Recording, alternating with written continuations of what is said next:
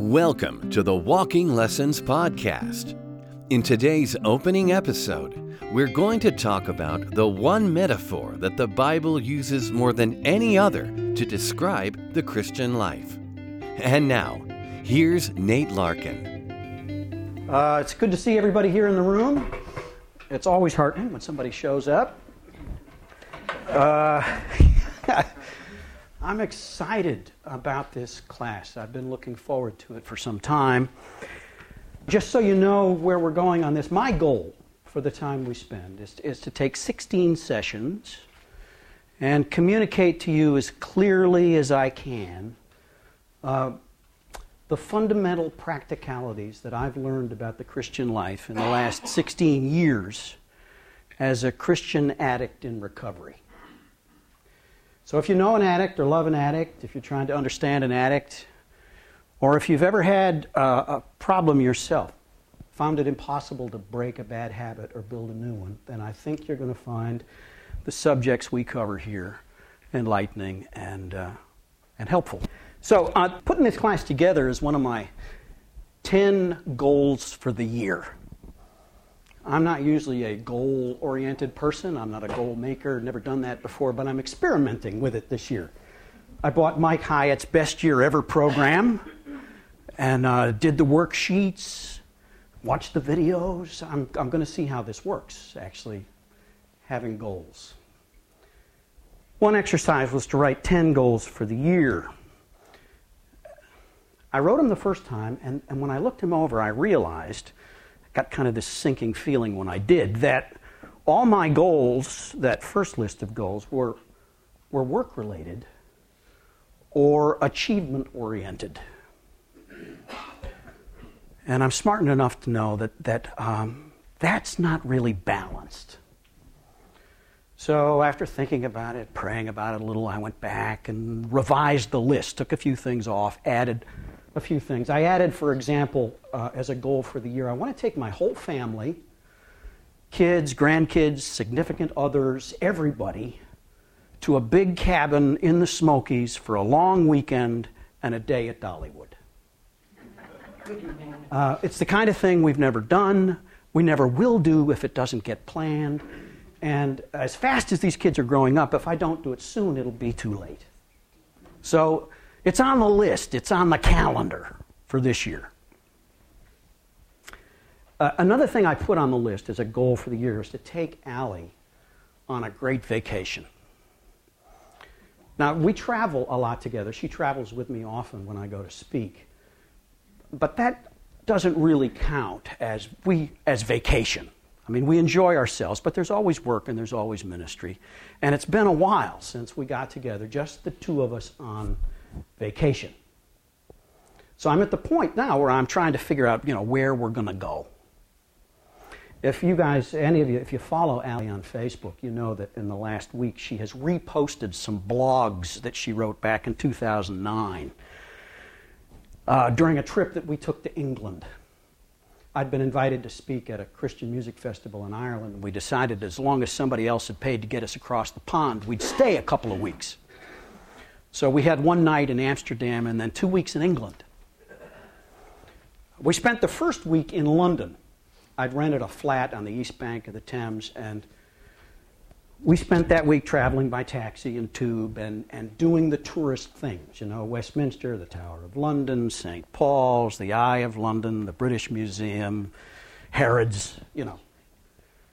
There were lots of tourists in London, and it was, it was busy and it was it was, it was fun, but having done it, I don't feel the need ever to do it again. Now, the second week was different. The second week we spent in a part of the English countryside called the Cotswolds. It's about an hour and a half north of London. There are no trains that run through the Cotswolds, so we rented a car. Allie drove, the left hand side of the road, and um, and we found this cottage that I had rented for the week, this little rose covered stone cottage with a thatched roof in a tiny little village called Upper Oddington. Um, and it was, uh, this is a part of the country where the wool industry thrived back in the days of Oliver Cromwell. So there's still lots of sheep around. And, and so we spent the week um, exploring the little villages around, villages with names like Stow on the Wold and Bourton on the Water and Lower Slaughter and uh, Chipping Campden. And, uh, and we also took day trips in the car. We drove to, to see the Roman ruins in Bath. We went to uh, Oxford to see the university. We went to Salisbury and saw that great cathedral that's the subject of Robert Rutherfurd's book Sarum, if you've ever read that. Went to Stonehenge. Um, but the best parts of the week were, were the days we just and the time we spent in that little English village. Several times we had dinner in the pub. Most every little English village has a pub. And the pub in Upper Oddington is the Horse and Groom. Horse and Groom is a quaint little place with tiny leaded windows and an enormous stone fireplace, and a sign by the door that asks the walkers to take their muddy boots and shoes off before entering. It turns out there were lots of walkers that, that ate at the Horse and Groom, and some of them apparently stayed upstairs overnight. On about the second day, I noticed that across the narrow road from our cottage was uh, a hedgerow, and in the hedgerow, a gate, and beside the gate, a sign that said, Public Footpath. And every now and again, two or three people would come through that gate and then walk down, and very often go to the horse and groom. Well, one day I, I, I, was up early and I got curious and I went through the gate and started following the public footpath. And it took me, on a beautiful walk, it took me straight to the village that I'd been driving to for groceries. But it took me kind of the back way across pastures and behind farms. Well, that got my curiosity going, and, I, and uh, so I started to ask around and look around, and I discovered that this is a big thing in England these footpaths. They've been there since the days of King John. It's, it's part of ancient English law that every landowner has to maintain a footpath across his property for the use of the public. There are 50,000 miles of public footpaths in the English countryside. And it's a big thing in England to take a walking holiday. Now, these are ancient paths. They don't follow roads. They, it's kind of the direct way between villages. I was so entranced by this idea that the following summer I went back. This time I took my, my youngest son and uh, three Samson guys from South Dakota. And um, I found this service that, that would book our accommodations for us in, in 16th century inns and country houses and B&Bs and would pick up our luggage every morning and take it to the next place. So we weren't backpacking. We weren't, you know. Um, they carried this stuff. All we had to do, it was amazing. We got there on the first night, and it's a 16th century inn. We stay in our rooms. And by the way, it's remarkably reasonable. A, a lot cheaper. You can, you, you, can spend a week in the countryside for what you'd spend in a, in a day or two in the city. So, a wonderful old room, a huge English breakfast, and I'd never had the full English before. It's amazing. You know, this, this enormous, what I've come to think of as a continental breakfast with juices and pastries and cereals and yogurts and all that kind of stuff. And then comes breakfast with eggs and bacon and baked beans and grilled tomatoes. I don't know what that's about. And, um, and, uh, and mushrooms and some black pudding I never touched. But, um, and coffee and tea but a huge meal. And then, if you want, they'll pack you a plowman's lunch to take with you. And then you head out of the village on this path. And you got all day to get to the next place. And it's usually not far five, seven, eight miles at the most. And um, you're going across. Fields. It's the most beautiful countryside I'd ever seen, marked by these stone walls and hedgerows and um, you'd go across fields, you'd go through pastures. There's always a gate to get you into a pasture. It might be sheep in there. There might be a sign that says bull in field.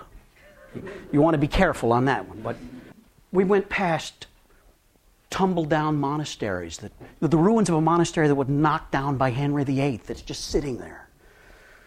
We'd stop in in churches and look around, poke around churchyards. And uh, at one, one point we came to the gate of a castle, and we had lots of time, so we went in.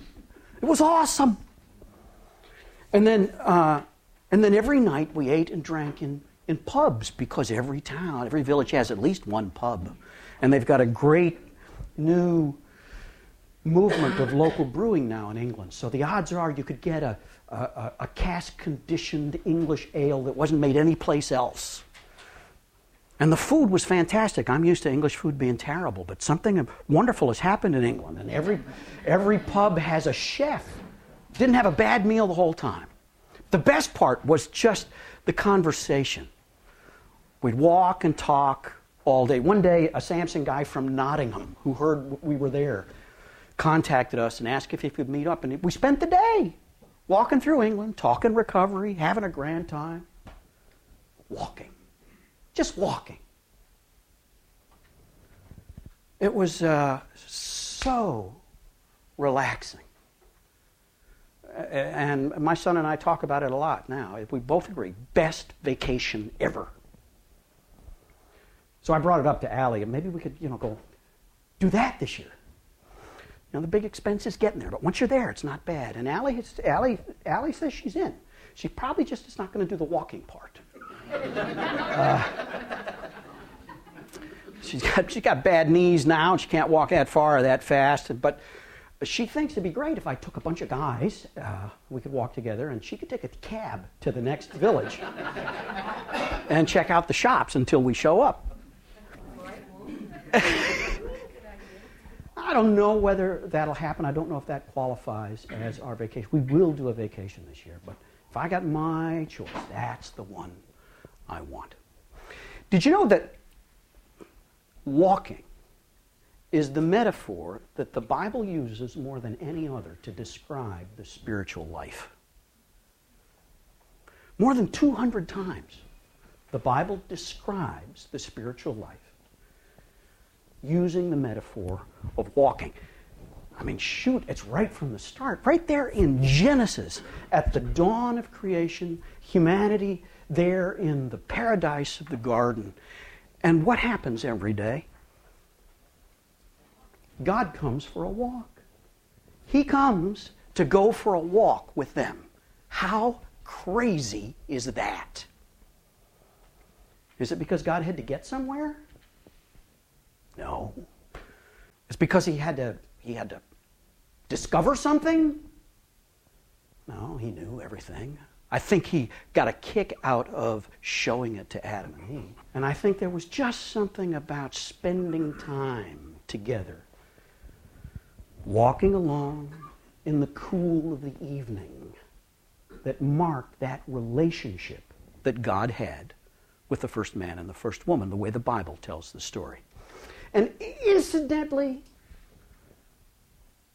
even after they sinned, he still showed up for the walk. By the way, something that I was taught growing up would never happen. You can only walk with God if you're perfect.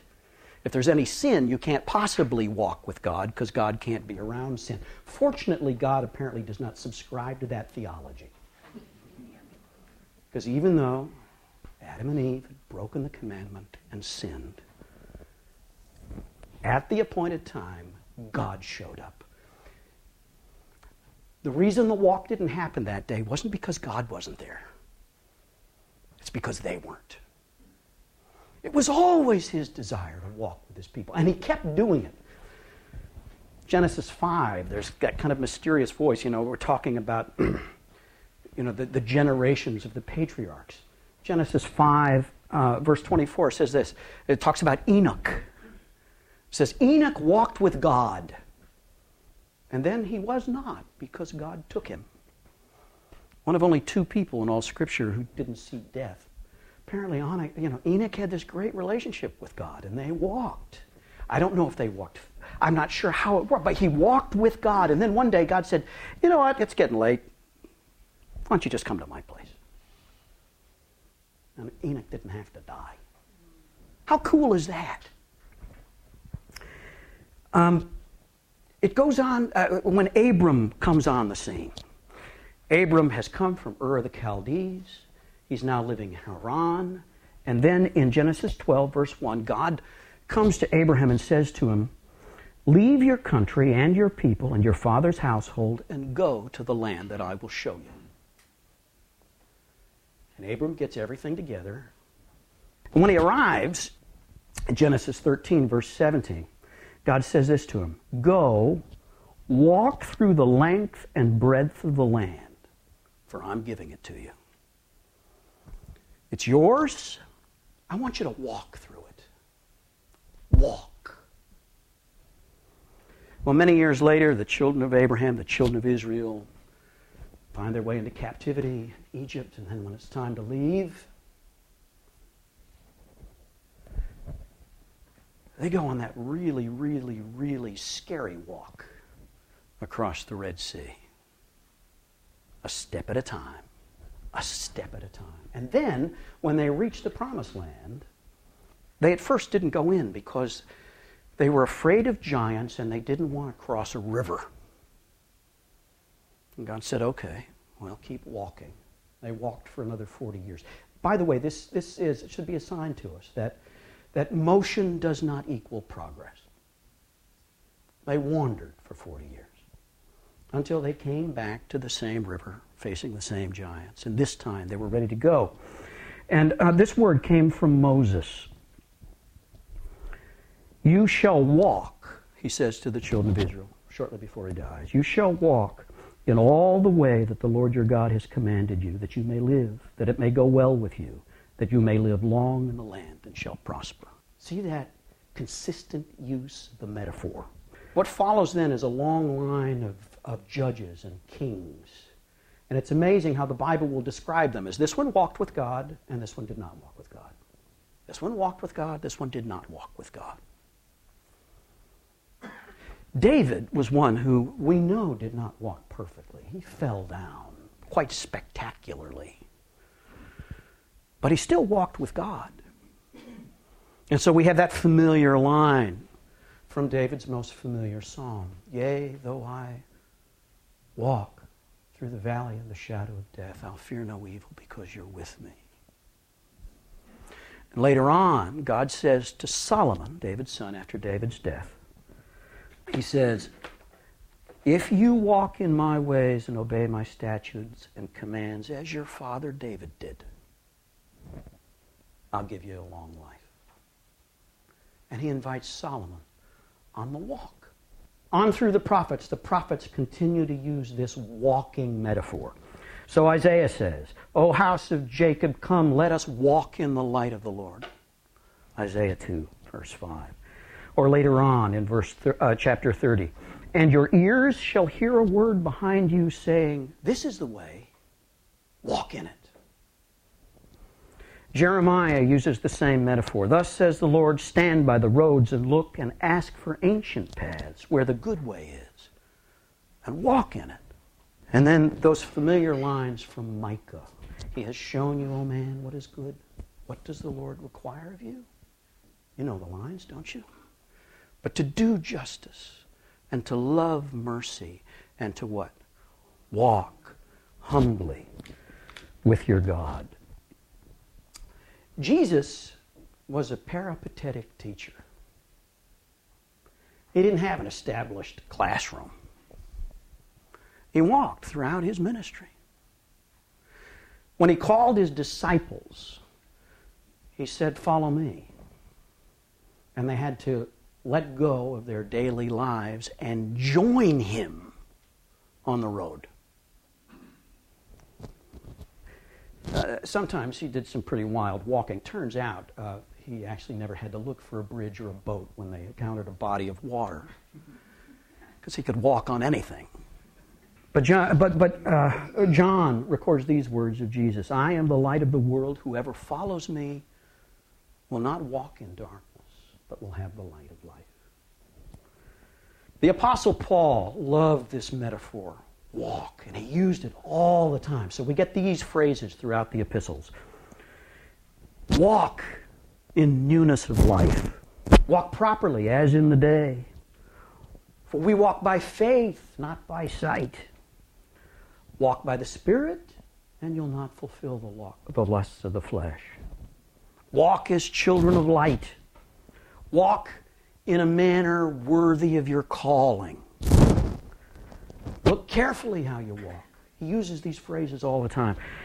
My favorite is Ephesians chapter 2, verse 10, which says, For we are his workmanship, created in Christ Jesus for good works, which God prepared beforehand that we should walk in them. And then my favorite verse in the entire Bible, 1 John chapter 1 verse 7. Come to mean so much to me in the last 16 years. When we walk in the light as he is in the light, we have fellowship with one another. And the blood of Jesus Christ his son cleanses us from all unrighteousness. Why this metaphor? What does it imply? Well, I think there are a few things that, that that walking necessarily requires. You stop and think about it. First of all, um, if you're walking, you have not yet arrived. True? This is an important thing. Those of us who were raised around perfectionistic Christianity, we can really beat ourselves up with the fact that we've not arrived there yet. We're not there. We've got so far to go. It seems now clearer and clearer to me with every passing year that it's about the journey, not the destination. And it's when I think that I have arrived somewhere that I truly become a danger to myself and others. Uh, walking is a holistic activity. It requires mind and body. I found, by the way, that uh, in fact, studies I was reading just this last week on a science site, how um, uh, studies have shown that it's easier to learn a language if you learn it while walking. So if you're taking a language program and you get that on your on your uh, your, your, iPad, your iPhone, and you really you can increase your l- learning according to this study by 30 to 50 percent if instead of sitting while you do it, you walk. Isn't that remarkable? Walking is, um, it requires initiative. It takes some energy. It takes something to get up off the sofa and go for a walk, does it not? I think that there is some some truth to the metaphor in our relationship with God. Certainly, it is always all God and God's initiative, but there is a part for us.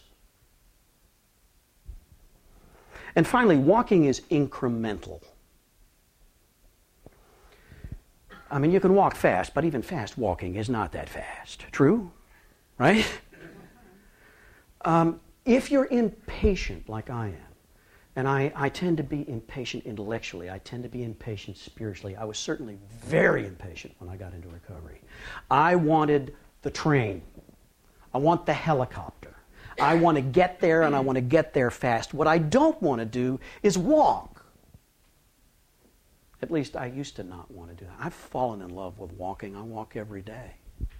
It's a big part of my recovery. And I usually meet at least one guy a day. And, and unless it's raining or three degrees out, we're going to walk while we talk.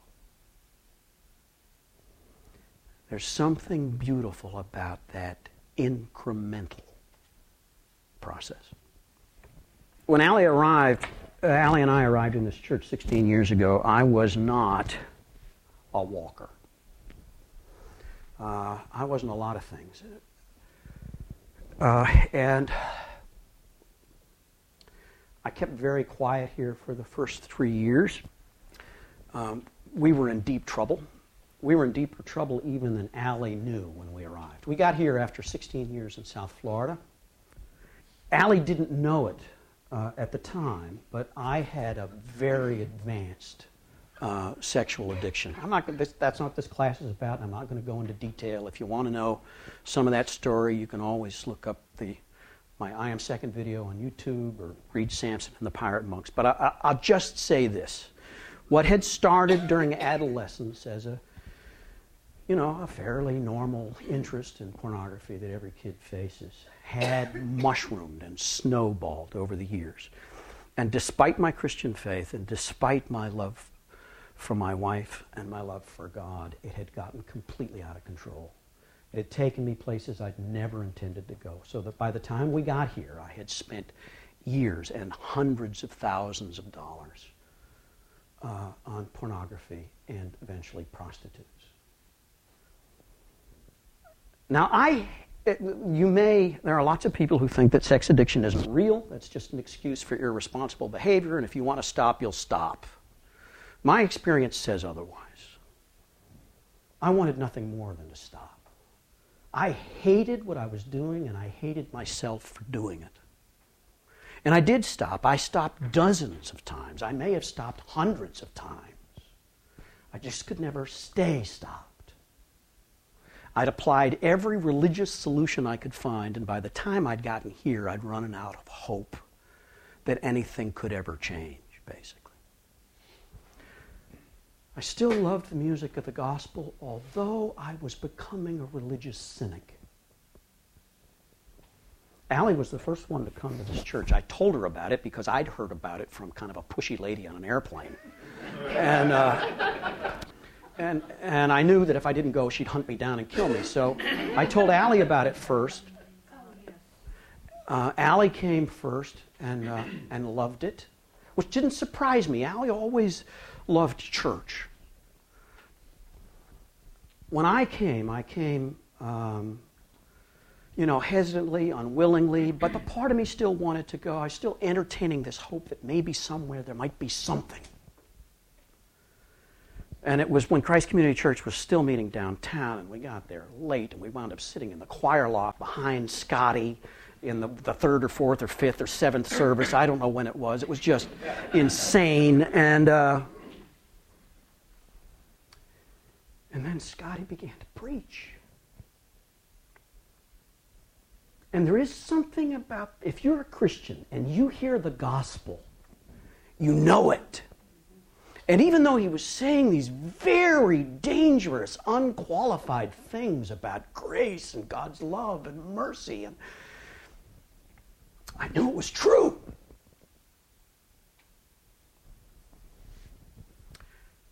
Couldn't stop the behavior, but I knew it was true. And it wasn't too long after that that, that the crisis hit the house. Allie caught me online looking at porn, and was the last straw. And and in a conversation that I'll never forget, she said, I'm done. She said, I still love you, but I don't like you, I don't trust you, I don't respect you, and I don't think you can ever change. And it was at that point that I knew I was going to, you know, I had maybe, maybe one shot to save my marriage. And so I did something I'd never done before. I went to a 12 step group for sex addicts. I had lots of reasons not to go there, and one very pressing reason to go I was out of other options. But it's interesting. Um, I had religious objections to 12 step recovery. Uh, I'm kind of a, a, religious mongrel. Maybe you are too. It, it, amazes me when I talk to people around this church, with all the different backgrounds we've come from. So I don't know what kind of churches you've been through, but I, when I got here, I was kind of a like a Pentapresbyterian or a Presbycostal. uh, I'd grown up. My dad was a Pentecostal preacher. We were charismatics before charismatics are cool, or before the name was even there, right? Uh, but high intensity um, and you know what? I am grateful for my Christian heritage. I've come to really appreciate my Pentecostal upbringing, and I still, from time to time, preach in Pentecostal services.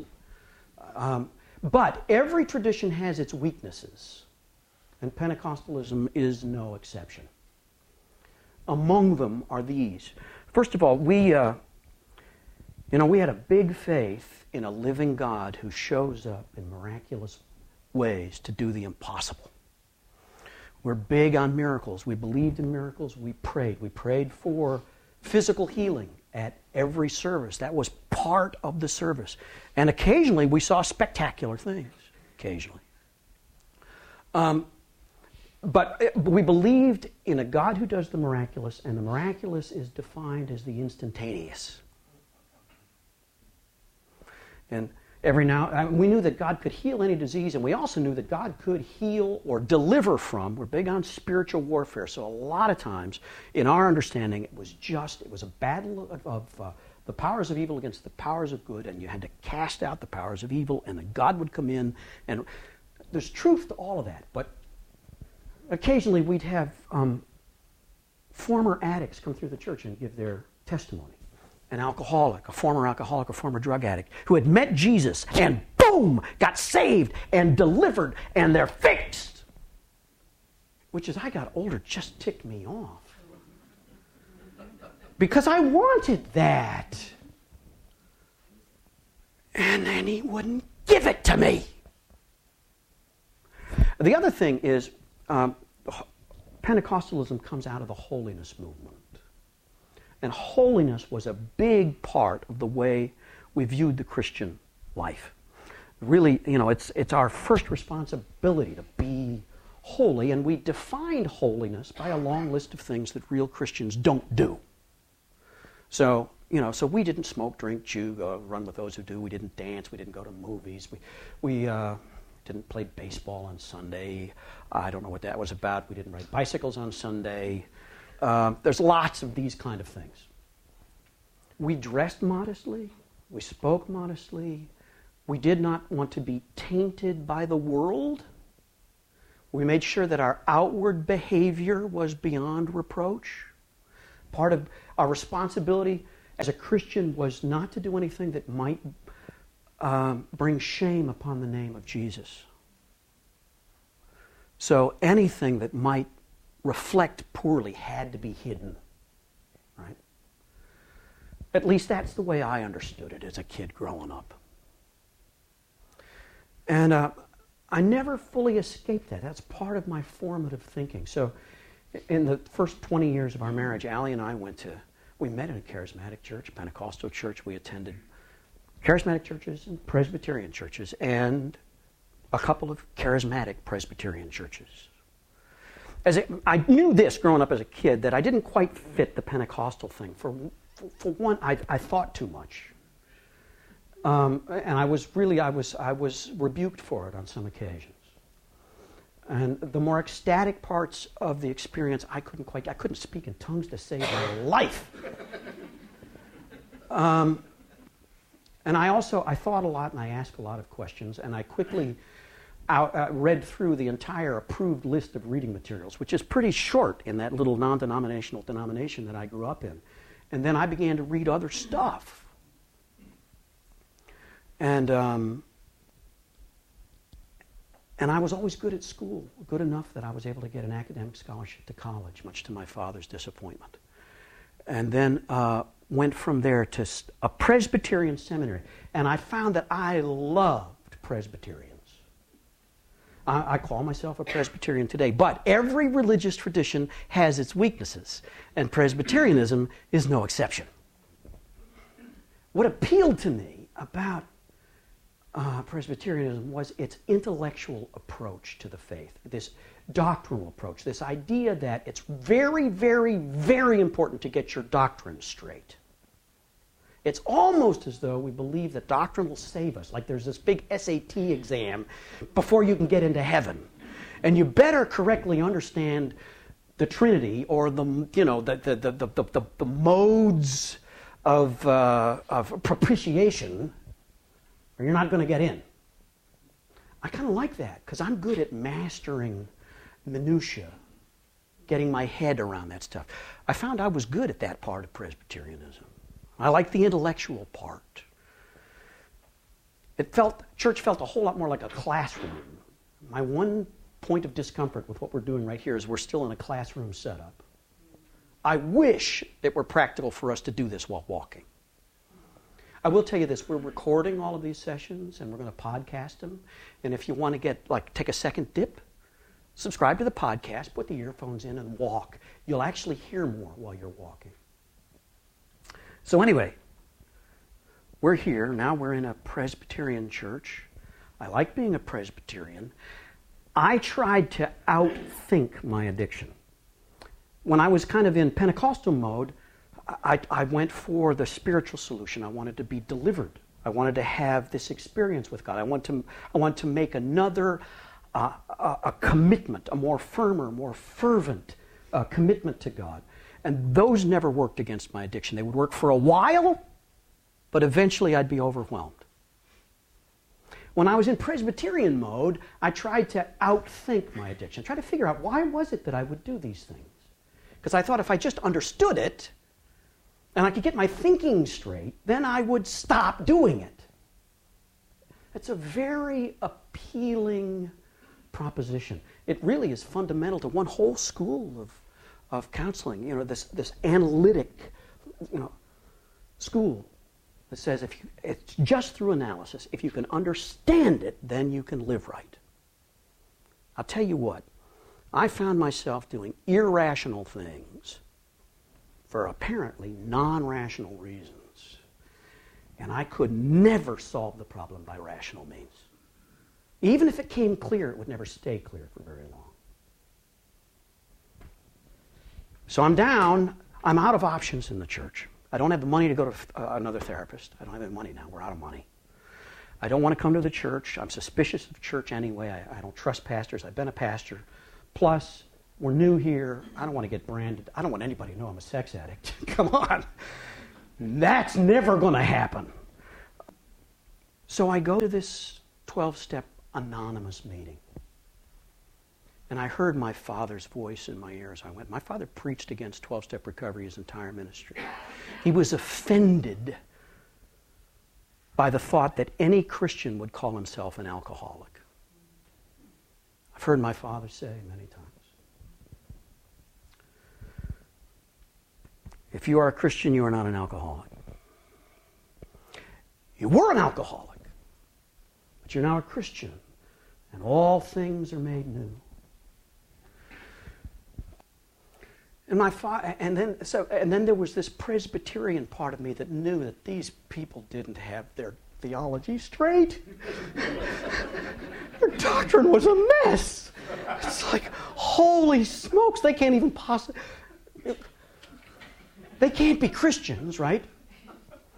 So here it is. I'm very comfortable in the church on Sunday morning, but now I'm going to the basement of the church at night in the middle of the week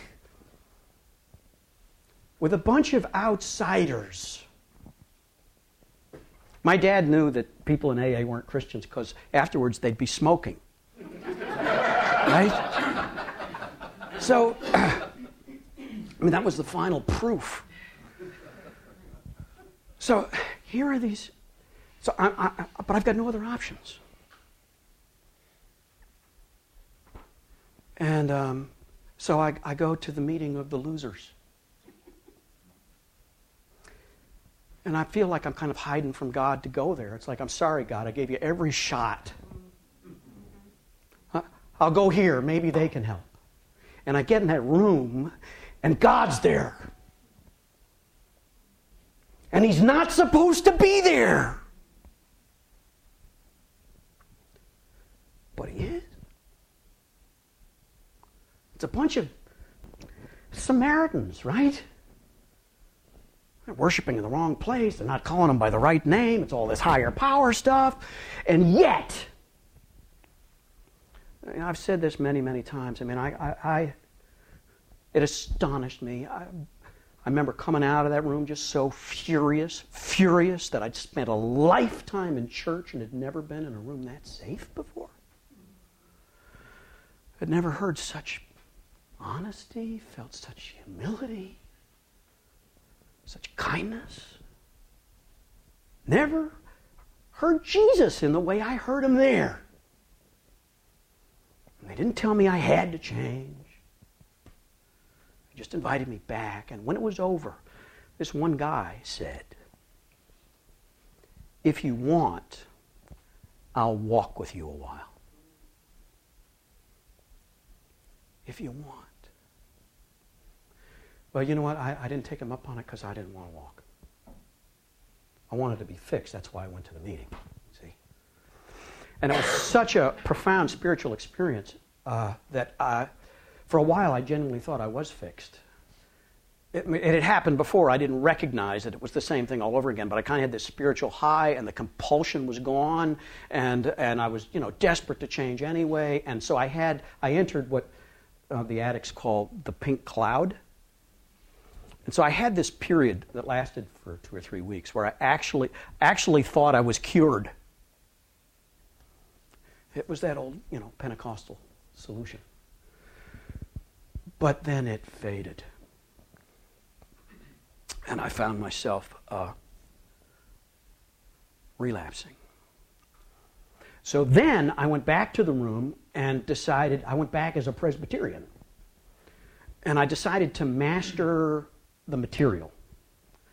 These were people, a lot of these people had years of sexual sobriety. And I, and I didn't just go to, to meetings for sex addicts, I also started going to any 12 step meeting I could find. So I was going to alcoholic meetings and. Um, these people told stories of profound life change. And, they, uh, uh, and by the way, uh, the groups were not perfect any more than if you read the New Testament, you understand that the first century church was not perfect. It had its ego problems, it had all kinds of problems. These groups were not perfect, but that didn't change the fact that, that somehow God was showing up in the middle of all this mess. And I figured that they, they must have found the secret formula, the silver bullet, that last piece of the puzzle that I'd been looking for for 40 years. And so they had some books, and I read all the books, man. I'm good at that. And um, I learned the lingo. And it didn't take me very long. I'm a quick study. Years ago, I mean, uh, at one point, I, you know, uh, that's a different story. Anyway. Um, and I started then started talking the walk, having not moved. You know what I mean?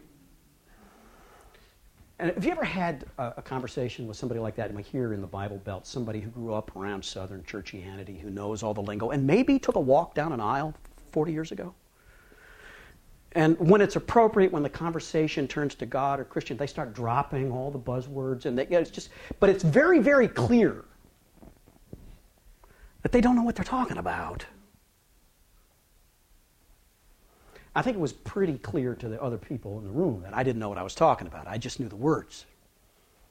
And at one point, one of the guys in the room said, afterwards, he said, Nate, he said, You're trying to think your way to right acting. Why don't you let us show you how to act your way to right thinking? He said, This is a program of action and you haven't done anything yet. There's stuff to do. And then he dropped this verse on me. He said, Because faith without works is dead. Uh, that, by the way, is a verse that comes up quite often in 12 step literature. It's a big part. It comes, it's that Christian heritage that 12 step recovery comes out of. It's deeply rooted, not just in the life of Jesus, but also in the book of James. Um, and that, once again, by the way, offended me. Uh, it offended that Presbyterian Reformed part of me. Do you know that um, Martin Luther wrote a commentary on every book in the Bible except James? He hated James. He cut James out of his Bible. He called it an epistle of straw. And you know why he hated it? He hated it because of that verse. Let me read you this section from James chapter 2. Starting in verse 14. What does it profit, my brother? I'm reading from the New King James Version. I grew up with King James, and so I also I kind of like the meter of it. You know, I can hear it. What does it profit, my brethren, if someone says he has faith but does not have works? Can faith save him?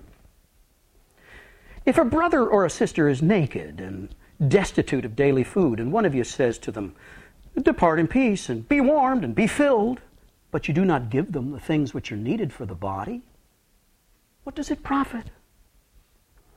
Thus also, faith by itself, it, if it does not have works, is dead.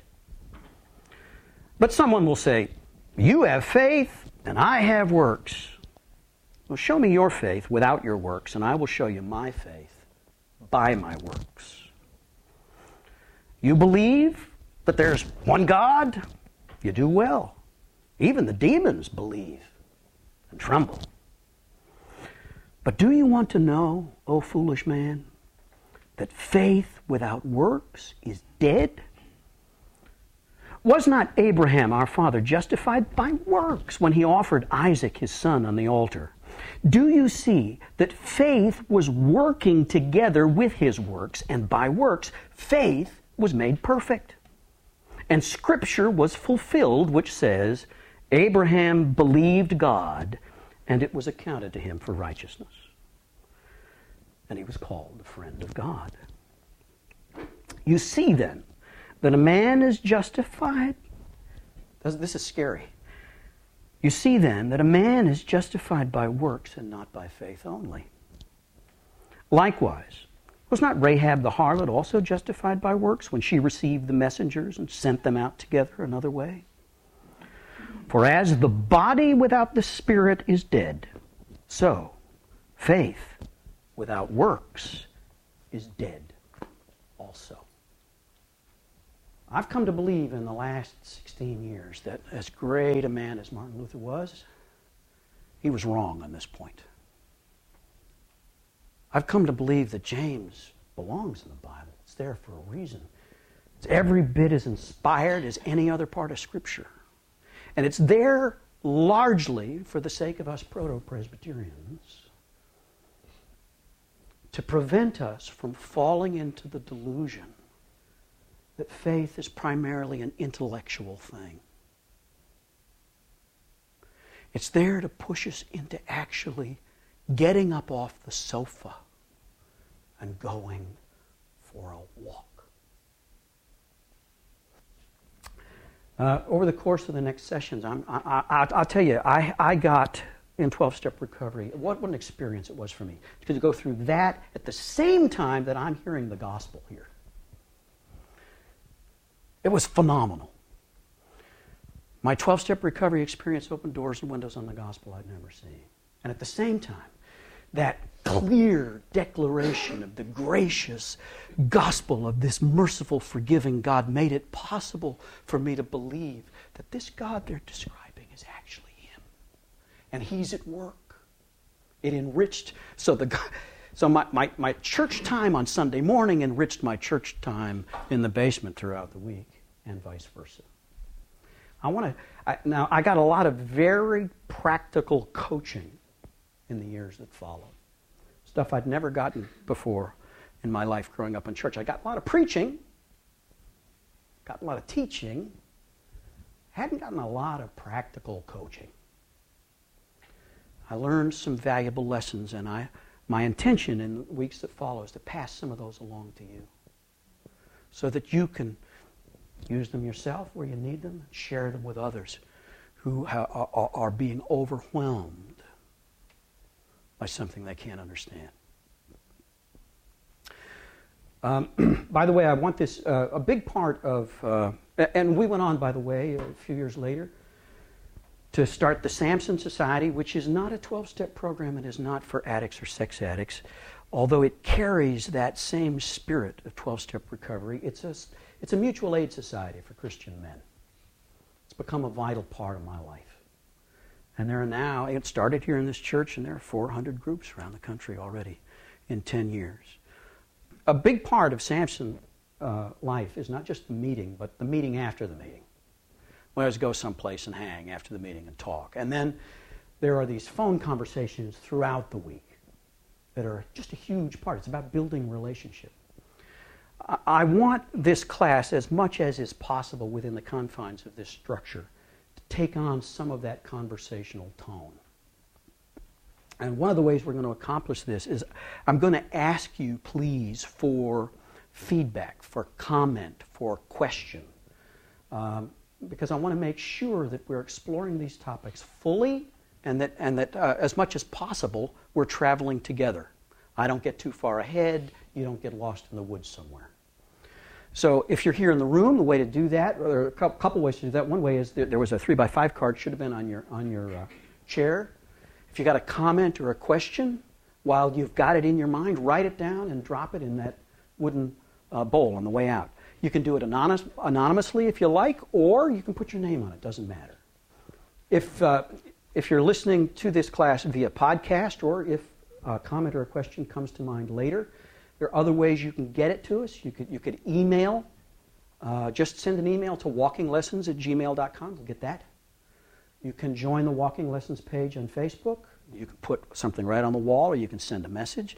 If you're a Twitter type, uh, and you can condense your thought into 140 characters or less, you can send it to a hashtag Walking Lessons, and we'll get it. And then uh, we'll begin next week's class and every week following, uh, Bernie will uh, compile and categorize and um, uh, w- work those lessons over, and then, and then we'll converse around those subjects before we go on to the next one. Now, next week, uh, we're going to start the journey.